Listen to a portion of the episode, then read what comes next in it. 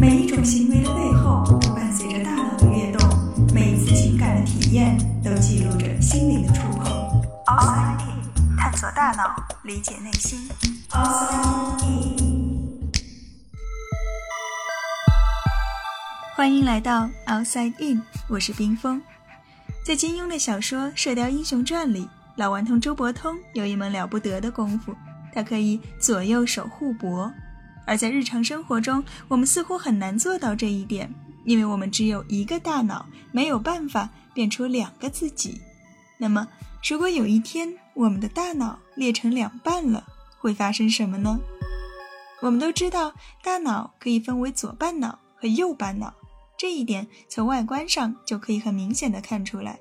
而大脑的左右两半之所以可以合在一起，是因为在它们中间有一个名叫胼胝体的东西，把它们互相的连接。胼胝这个词在词典上的解释是手掌或脚底因为长期摩擦而产生的厚皮。说的更通俗一点，其实就是老茧。老茧通常是非常硬的，而胼胝体它也是大脑中一个相当坚硬的组织。早在古罗马时候，人们就发现，在大脑的两个半球中间有一个硬硬的东西连在一起。它是干什么用的呢？最开始，人们猜测它可能是起到支撑的作用，也有一些科学家认为它可能是我们的灵魂所待的地方，因为它恰好位于大脑的正中间。当然，我们现在知道这些猜测都是不正确的。而人们真正开始研究胼胝体，还要从十八世纪说起。一七四九年，人类在狗的身上首次尝试了胼胝体切除实验，结果发现似乎并没有什么反应，小狗依然活蹦乱跳。因为一直没有发现切除胼胝体会有什么不好的影响，于是，在二十世纪四十年代，它便成为了医院的一项手术，用来防止癫痫从一侧大脑。扩散到另一侧大脑，而在手术后似乎也没有发现病人有明显的异常，他们的智力没有受到影响，认知功能也和以前一样，也难怪许多人相信那一束包裹了两亿根神经的硬硬的东西，它只是大脑的一个支架罢了。可是它真的没有别的功能了吗？慢慢的问题开始显现出来。有病人报告说，他的左手总是不听使唤，右手刚解开的扣子，左手又把它们给扣上了。两只手总会相互的干扰，就好像小说里的左右互搏一样。也有时候，他们的左手会做出一些奇怪的举动，比方说去打医生，或者拿起桌上的杯子往地上砸。当人们问他为什么要这样做的时候，他说：“我也不知道，我并没有想要这么做，可是我似乎……”管不住我的左手。一九五二年，美国神经科学家 Roger Sperry 开始在动物身上进行裂脑的研究。他通过手术切断了一只猫的左右大脑的连接，包括胼胝体以及视交叉神经。然后，他把猫的右眼蒙起来，并且训练它通过一个小迷宫去找寻食物。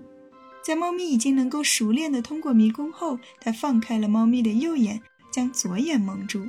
结果发现，猫咪完全不知道该往哪里走，就好像第一次训练时一样。原来，在我们用眼睛看这个世界的时候，有一部分的视神经会在两边大脑中交叉传递，所以我们也把它称为视交叉神经。我们通常会有这样一个概念。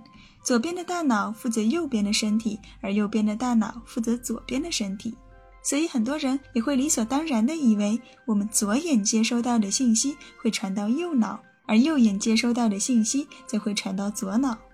然而，这并非全部的事实。左右大脑的交叉传递远比我们想象的要复杂得多。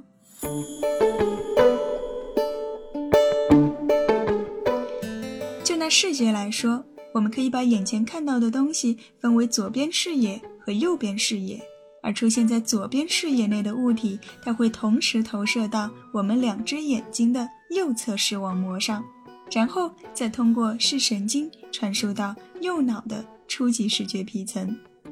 如果我们想象大脑是透明的，而神经的传递是一条光束的话，我们会看到有一条光会从右眼的右侧传到右边的后脑勺，而另一条光则从左眼的右侧跨过两个半球的分界线，同样传到了右边的后脑勺。所以，所谓右脑负责左边，这个“左”并不是指左眼，而是我们的左侧视野。如果要透视到大脑内部的话，我们会发现，两只眼睛外侧的视网膜所接收到的信息只会传递给自己这一半的大脑，而内侧视网膜上的影像却是交叉传递的。它们留下的轨迹就像是一个 x 的绝对值这样的一个形状，两边是两条竖线，中间有一个大叉。为了检验一下我到底有没有说明白，这里给大家留一个小小的思考题。如果视交叉神经损坏了，会出现什么情况呢？回到我们的猫咪上，Sperry 先是切断了猫咪的胼胝体和视交叉神经，然后又把它的右眼蒙住了。那么这样一来，绝对值 x 中就只有左边的那一条竖线是走得通的。也就是说，尽管猫咪的左眼是能够看到东西的，可是它的右脑却是完全接收不到任何视觉信号的。所以，当 Sperry 接下右边的眼罩移到左边后，猫咪对于眼前的迷宫是完全陌生的。Sperry 通过这个实验得出结论：左右两边大脑的连接并不仅仅是起到支撑的作用，它同时也是信息传递的通道。Sperry 的猫咪实验在当时是非常具有启发性的，它让人们看到了可以将左右大脑分开研究的可能性。可是，要把这样的实验复制到人的身上是相当困难的，因为我们很难找到一位同时切除了胼胝体以及视交叉神经的病人。不过，巧妙的实验往往不在于运用了多么高端的设备。一个非常简单的设计就可以让所有的难题迎刃而解。十年后，Sperry 和他的学生 Gazzaniga 就做了一系列著名的裂脑人实验，我们将在下一期的节目中详细介绍。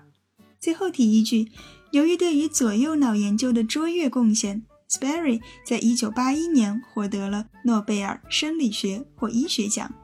他所在的加州理工学院的校长送给他的贺词是这样的：“仅向您的大脑左右两半球一并致以最诚挚的祝贺。”